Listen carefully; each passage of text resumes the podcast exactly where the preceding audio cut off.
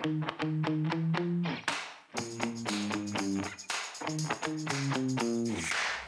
everybody. Sharyl Attkisson here. Welcome to another edition of the Sharyl Attkisson podcast on justthenews.com. I hope you will pre order my new book, Slanted How the News Media Taught Us to Love Censorship and Hate Journalism. Today, together in this podcast, we're going to take a deep dive into the sordid recent history of fake news and how it's been weaponized by propagandists in the media.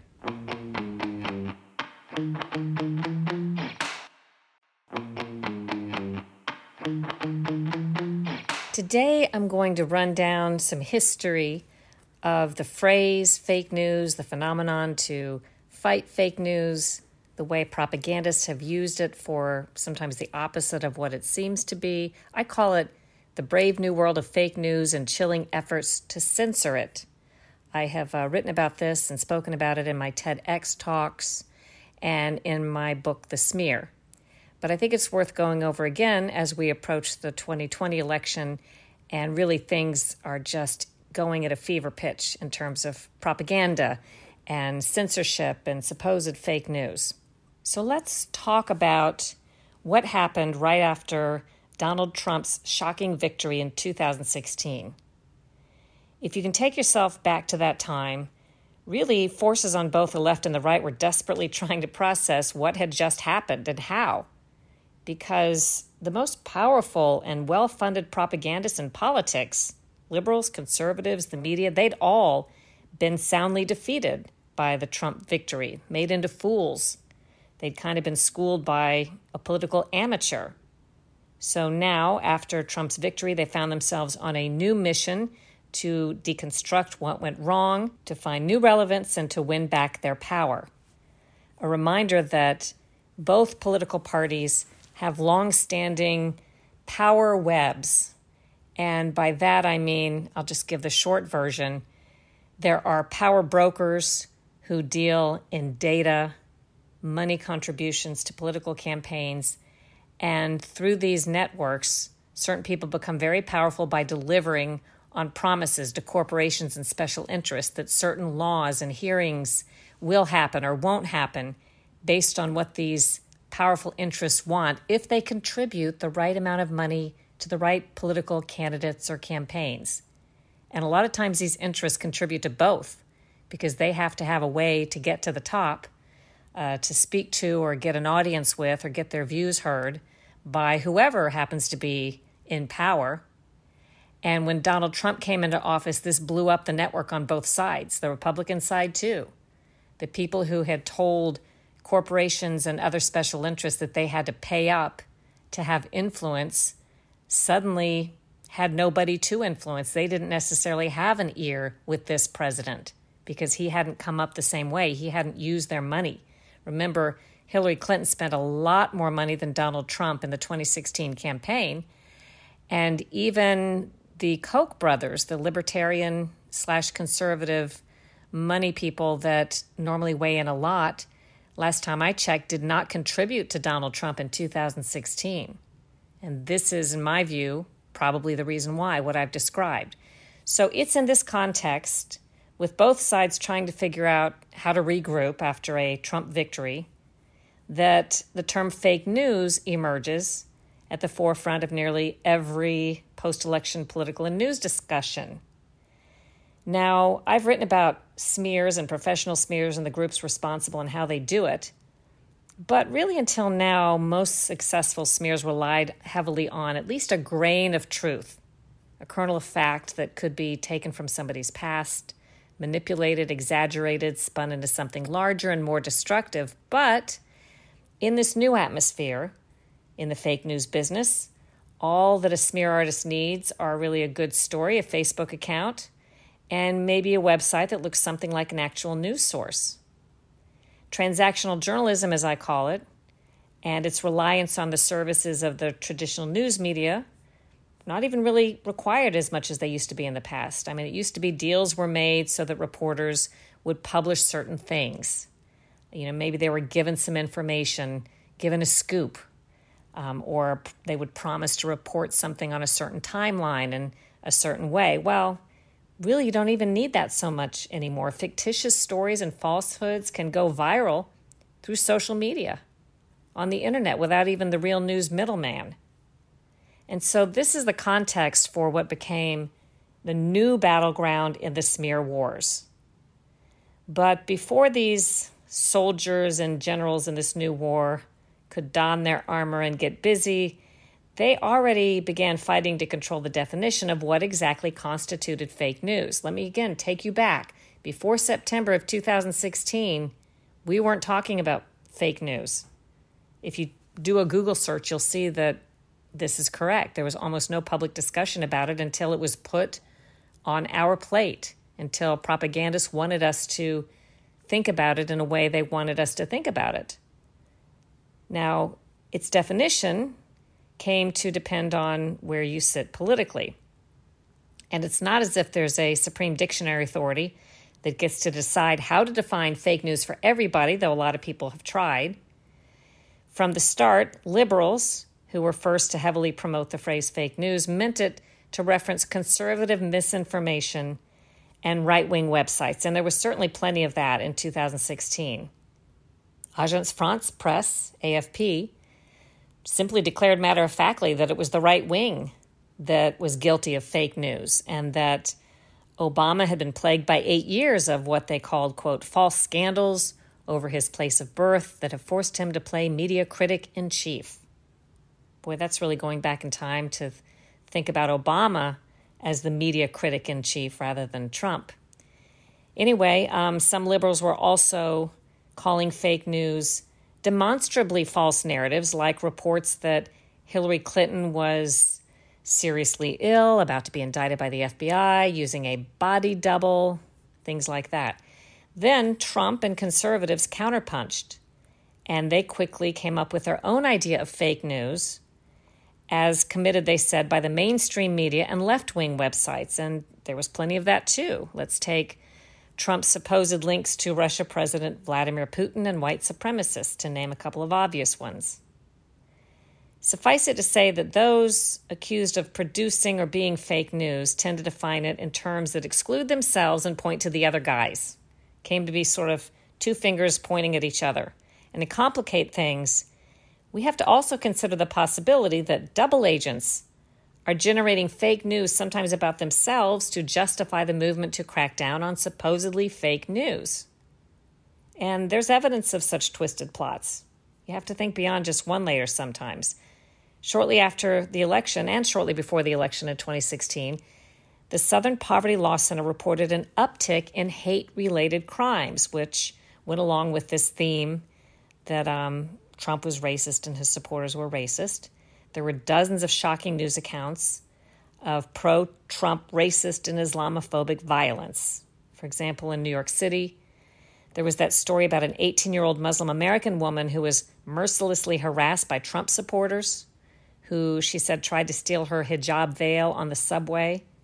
And there were news reports about Trump supporters spray painting Trump rules and black bitch on an African American woman's car and the word Trump next to a Nazi swastika on a storefront window. There were news reports you may recall about a black church in Mississippi that was burned and spray painted with the words Vote Trump. And of course, many in the press blamed and harangued Trump for these incidents and asked, Why won't you condemn what your supporters are doing? The left wing propaganda site Daily Kos published an actual headline that read, Trump empowers white supremacists to kill as a matter of policy, then remains silent about it. Trump did respond to the outcry that constantly came at him over these things by publicly imploring those committing the hateful acts to, as he said, stop it. But maybe you also recall, maybe not because it didn't get as much coverage, but many of the hate crimes were soon revealed to be fake news staged by Trump opponents to look as though they'd been committed by his supporters. For example, the Muslim American victim in the subway was ultimately arrested for making up the account, according to New York City police. An African American man was arrested in the case of the spray painted racist messages in Philadelphia. Another black man was arrested and charged with defacing and setting fire to that Mississippi church I talked about. He was a member of the congregation. And when those arrests were made, the press didn't blame or harangue Clinton or Obama. They pretty much only went after Trump when the accusations were first reported. The press didn't ask Clinton or Obama to apologize for the violent acts and false accusations as they had done to Trump, nor does the media typically offer its own apologies or corrections for the initial stories that unequivocally blame Trump supporters for the crimes, even when there's no evidence and when it turns out to be the opposite. So, liberals and conservatives pretty much declared war on one another in the media over fake news in this 2016 time period. And conservative websites and social media began exploding with their own outrage, asking things like How can the New York Times credibly report on fake news after its own front page expose about Trump's mistreatment of women during the campaign when the victims in the article later defended Trump and said that the New York Times took their words out of context. Conservatives were asking, Where's the outrage over the media's mantra that Trump had no electoral path to victory and other false narratives that were designed on the front end to try to defeat him? What about the major newspaper that falsely reported on election night that Trump had lost Michigan when he actually won? You may remember on January 20th, 2017, Time magazine seemed to prove the point of conservatives when one of its reporters, Zeke Miller, erroneously reported that incoming President Trump had removed the bust statue of Martin Luther King from the Oval Office. Now, that claim, which was untrue, was born of a bias that used to be really verboten and responsible journalism. Miller, the reporter, later explained that the reason he reported what he did is he looked around, didn't see the bust in the office, and then, without verifying his suspicions or asking about them, he just tweeted out the false information that the bust was gone. And he reported this story to the entire national press pool, meaning it was widely circulated, went around the world, in fact, on social media in a very short period of time.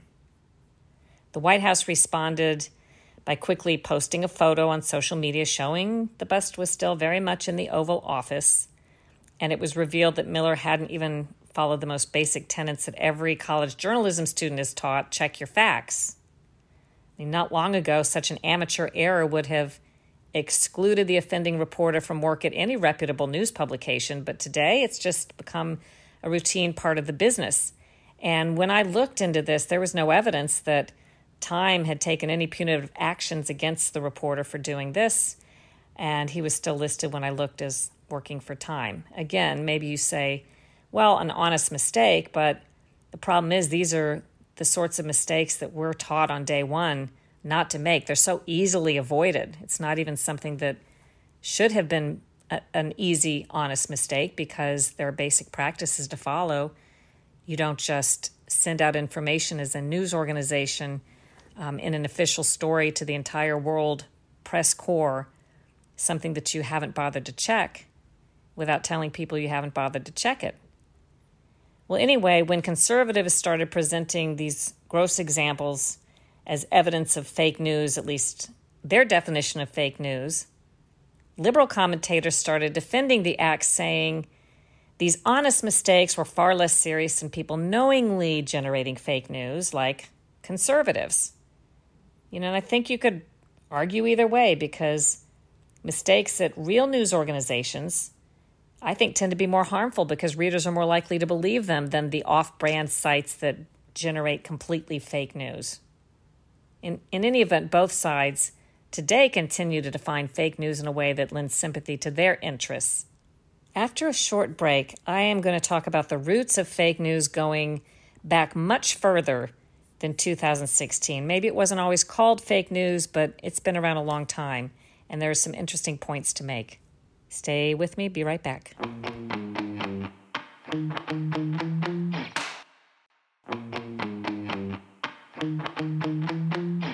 We're back. And I said we were going to talk about the roots of fake news going earlier back than 2016 in the campaign when it became such a discussion put on our plate in its modern context. But I interviewed John Johnson, who wrote a book called Everydata the misinformation hidden in little data you consume every day. And John Johnson divided fake news into five categories when we spoke. Number one, news that's entirely false. That's obvious, right? Number two, news that's slanted and or biased. Number three, pure propaganda. Four, stories that misinterpret or misuse data. And five, imprecise and sloppy reporting. Now, under those definitions, fake news has really been embedded in our culture for decades. Long before the internet, newspaper magnates hyped stories for circulation, sometimes in secret partnership with the government. As noted in the Asia Pacific Journal in an article, Joseph Pulitzer of the New York World and St. Louis Post Dispatch, and William Randolph Hearst of the New York Journal and San Francisco Examiner competed for readers in the late 1890s with what the Asia Pacific Journal called, quote, exposes, stunts, comics, sports coverage, women's features, and exciting accounts of foreign conflicts. Asia Pacific Journal goes on to report they believed that war, especially the way they reported it, sold papers. Some critics accused these newspapers of doing the bidding of President William McKinley to shape popular perceptions and pump up sentiment for a U.S. declaration of war against Spain. Then let's go to the mid 20th century. You remember the supermarket rags. Actually, some are still for sale in the supermarket. They gave populist appeal to blatantly fake news with front page images of aliens abducting and impregnating unsuspecting, usually large breasted earthling women. The National Enquirer published its first issue as a sensational tabloid back in 1953. Weekly World News had headlines like Garden of Eden found. U.S. grows trees from seeds. from the Globe, Bush on cocaine in the White House. Now, the tabloids became the clickbait of the pre internet era and developed a devoted following. I used to read these things, the headlines anyway, in the grocery store lines. And really, I just chuckled at them, but they were interesting. I mean, presumably, most readers believed none of what they read in these rags. Certainly, a few believed all of it, but not most people. And quite frankly, every once in a great while, the tabloids broke true news. In 1987, only the Enquirer had the moxie to put a tail on Democratic presidential candidate Gary Hart, unearthing his affair, you may recall, with model Donna Rice, complete with a photo of Rice sitting on Hart's lap aboard his yacht called Monkey Business, and Hart dropped out of the race. Over the years, slandered celebrities complain about the tabloids and some sue, but really nobody ever spoke seriously of curating them, removing them from the store shelves, or censoring them from public view, or telling you not to believe them.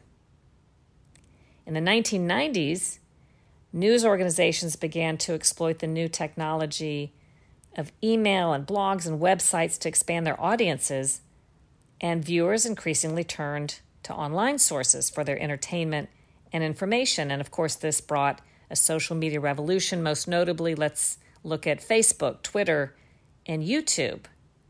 As we've seen, they have provided the means by which smears can be accomplished with unprecedented speed, breadth, and deadly precision. A rumor that would have circulated among a relative few can now develop a global following.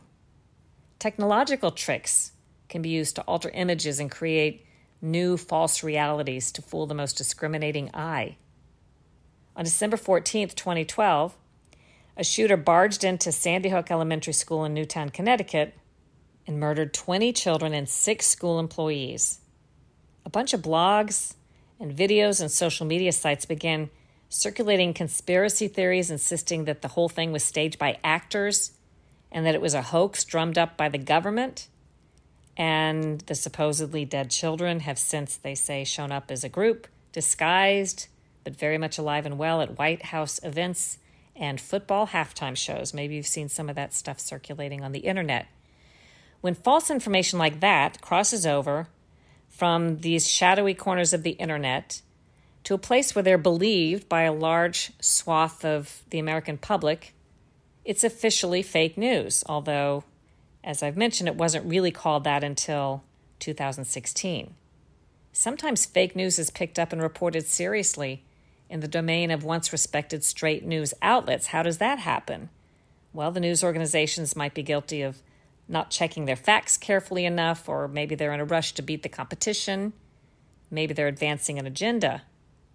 Long before 2016, you can find countless blatant examples of damaging misinformation making its way to the mainstream through reckless or malicious disregard for the truth. Let's talk about a couple of them. In 1996, there was a news media frenzy that wrongly linked security guard Richard Jewell to the bombing of Centennial Olympic Park in Atlanta. In fact, Jewell was actually a hero, spotting an unattended backpack and moving people away from it before the bomb inside exploded. The movie about that that came out in the last year or two, I think it was called Jewell. Really, really, I think, good, well done movie. Also in 1996, I was able to call out a shocking incident of government generated fake news. It happened after I broke the story on the CBS Evening News that Chinese spies had obtained design plans to our most advanced nuclear warhead called the W 88. I knew from the best sources when I reported about the Chinese spying that U.S. officials, try as they might, had not identified a suspect in the case. But as soon as my story ignited a global scandal, the government suddenly offered up the name of the supposed spy a Taiwan born scientist named Wen Ho Lee, who worked at the U.S. Los Alamos National Laboratory. Well, government officials leaked Lee's name to national news media, including me as the reporter who'd broken the original story. And other reporters who got this name leaked to them widely reported that Lee was likely the spy. I took a far more circumspect approach because my inside sources who were trusted and had provided accurate information in the past, were very firm on the point that Lee was not really a credible suspect. They told me that the Clinton administration had been embarrassed by the Chinese theft and needed to make it seem as if the culprit had been caught. The FBI claimed Lee, the suspect, failed a lie detector test and they had their man, but it wasn't true. I was later able to exclusively report that the FBI had lied about Lee's polygraph which he'd actually passed with flying colors. In the end, Lee was never charged with spying, and he sued the federal government for unlawfully leaking his name to news organizations.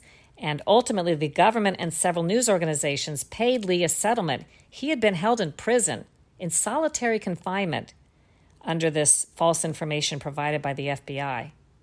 The settlement was paid by the Washington Post, for reporting by Walter Pincus, the New York Times for reporting by James Risen, the Los Angeles Times for reporting by Bob Drogin, the Associated Press for reporting by Joseph Hebert or Hebert, not sure how to say his last name, and ABC for reporting by Pierre Thomas. The news outlets said their reporters did nothing wrong, but that they agreed to pay the settlement so they wouldn't have to disclose the names of the government sources who had leaked Lee's name. Now, why, if somebody has improperly or wrongly leaked a name for a story that turned out to be false, you as a news organization still have to protect that name? I think that's sort of a question and a matter that you could debate. If someone's given you false information, if someone has caused you to report something that's not true, do you owe the source confidentiality? Let's move on. There's fake news on September 11th, 2001, in the confusion after the terrorist attacks. CBS News' Jim Stewart erroneously reported that the doomed hijacked Flight 93 went down, as he said, quote, in the vicinity of Camp David, the presidential retreat, but it really crashed nowhere near there. It was an honest mistake based on bad information he must have gotten or a hastily drawn conclusion. Now, you know about this one in 2004. CBS News anchor Dan Rather got caught in a big case of fake news. They didn't call it that back then, but using forged documents for a 60 Minutes 2 report disparaging President George W. Bush's Vietnam era military service. Prior to the segment airing, by the way, a CBS manager had shown me the documents that this report was relying on not realizing they were forgeries and telling me that I might be assigned to do a big follow up story for the evening news if the 60 Minutes 2 story made a big splash. Well, I immediately flagged the material as suspicious. I saw that the documents they showed me, dated 1973, were clearly computer generated rather than typed with a 1970s era typewriter. I happened to come up under the 1970s instruction with a Selectric typewriter from IBM, and I know what computers looked like at the time, even the most advanced computers. They didn't look like this. And other red flags were that these documents were purportedly signed by a lieutenant colonel, that when I asked about him, I was told, well, he's now deceased. And the format and language in these documents deviated from military documents that I'd reviewed in the past. They just didn't look right, they didn't look the same, the terminology, the format, and I refused to touch the story. Ultimately, the documents were exposed as fakes, and Dan Rather and several producers lost their jobs over this fake news controversy. I got inadvertently wrapped up in another fake news story in 2008 when Hillary Clinton, as a presidential candidate, was repeatedly quoted uncritically in the press describing how she'd bravely dodged sniper fire on a trip to war torn Bosnia 12 years earlier when she was First Lady. And when making these statements, she was apparently trying to distinguish herself as more battle ready than her opponent, Barack Obama.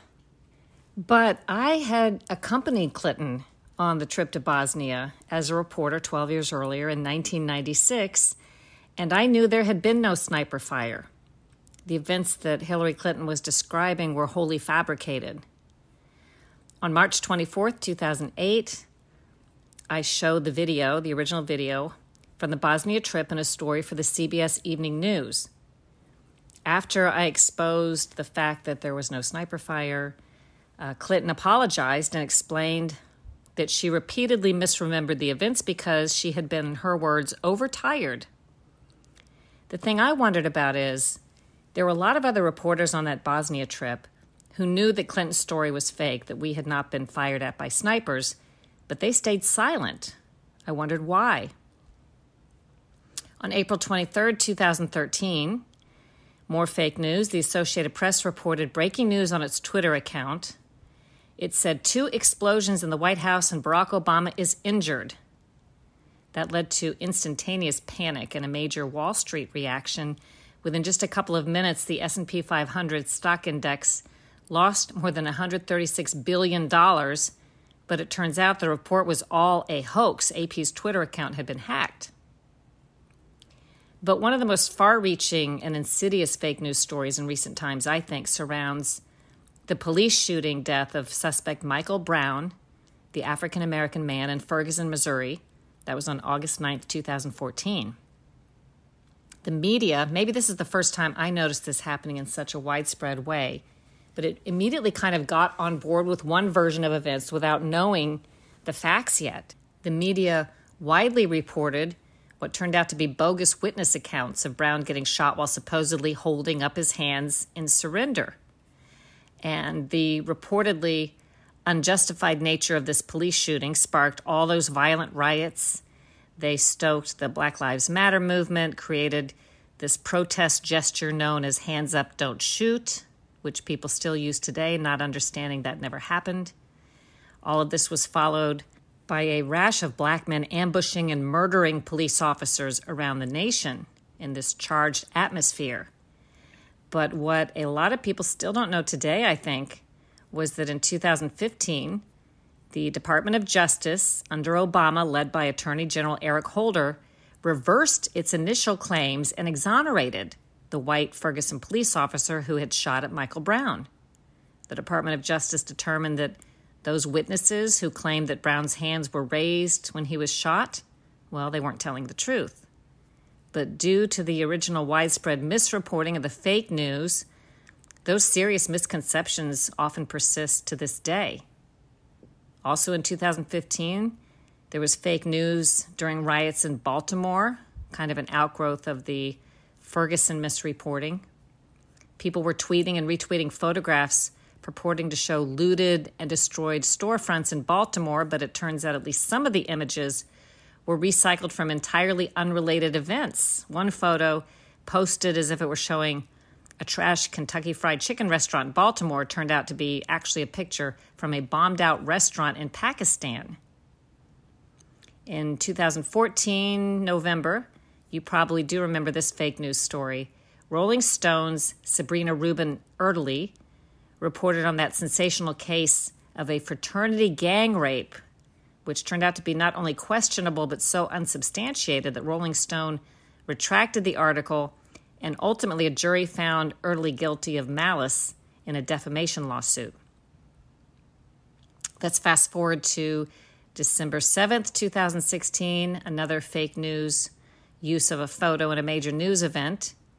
NBC's Today reported on the mistrial of a North Charleston, South Carolina police officer who'd shot a black suspect.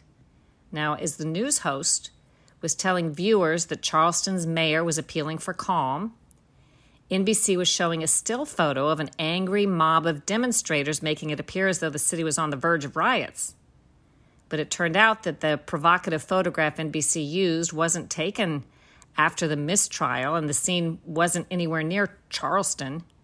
It was a picture of people protesting after an unrelated incident a year before in Baltimore.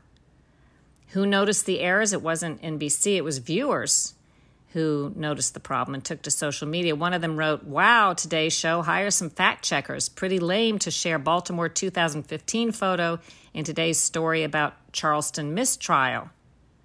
Another one wrote, What's up with this Today Show? Why use a picture of Baltimore when reporting on Charleston's situation? Poor reporting. So, amid incidents like these, there was a lot of mistrust of the news brewing. And NBC News anchor Brian Williams added to all of it by admitting that a war story that he'd told for 12 years was fake. He'd claimed that he was in a helicopter in 2003 that was hit by enemy fire over Iraq, but the truth turns out to be no missile ever hit his chopper. And that fabrication was revealed in 2015 by Stars and Stripes based on accounts of soldiers who were there. Now, based on this, NBC removed Williams from the anchor chair and he apologized for telling the tale. But I think for a lot of viewers, they're thinking, okay, there's irrefutable proof of willful dishonesty at the highest levels in the media. If NBC's top newsman would make up such stories, how can we rely on the news to be true? And meantime, after his suspension, Williams was reinstated in the anchor chair at MSNBC, where he later criticized the Trump team for spreading fake news. Then there are other practices that some define as fake news. One of them is common misapplication of the phrase anti immigrant to Trump and his policies, and using the term, partisans and many reporters, they conflate legal immigrants with illegal immigrants as if they're one and the same. To me, it's kind of like saying a burglar is the same thing as an invited visitor to your home. It's simply not true. Whether you like Trump or not, I think it's difficult to logically make the case that he is anti immigrant. He's repeatedly stated he's pro immigration. He married two immigrants, his current wife and his ex wife. He has children who are the children of immigrants. There's similar common misuse of other derogatory terms against Trump. His enemies have tried to portray him as anti Semitic, despite the fact that his daughter is a converted Orthodox Jew, and that as president, Trump immediately cultivated a friendlier relationship with Israeli Prime Minister Benjamin Netanyahu than the Obama administration had ever had. And lastly, Trump's temporary immigration moratorium was mistakenly described far and wide as a Muslim ban, as if all Muslims were banned, despite the fact that most of the world's Muslims were unaffected and the countries that it applied to were first identified under the Obama administration. And of course, most obviously of all, millions of Muslims are still very much welcome and living in the United States. There was no Muslim ban. A few years back, responsible news reporters wouldn't give themselves license to use these pejorative and challenged terms to describe a politician's positions. If we use the terms, we would attribute them to somebody who was using them, not attributing them as if they were our own, since they're not accurate. But under today's loosened definition of what's become acceptable, it seems like almost anything goes. So I hope you found this discussion about where we are today and how we got here as we barrel into the 2020 election interesting.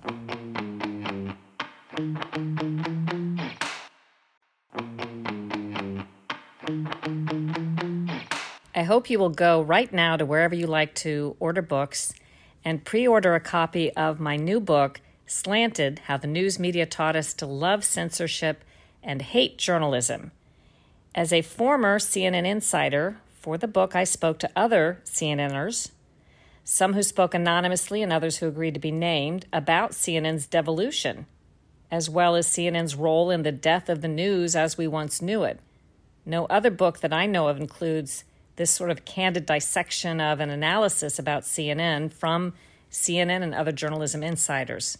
One reason to order Slanted, and I hope you'll do that today. Also, subscribe to the Sharyl Attkisson podcast and the other Just the News podcasts. And I have the podcast Full Measure After Hours affiliated with my Sunday TV program. I hope you'll subscribe to that as well. Do your own research, make up your own mind, think for yourself.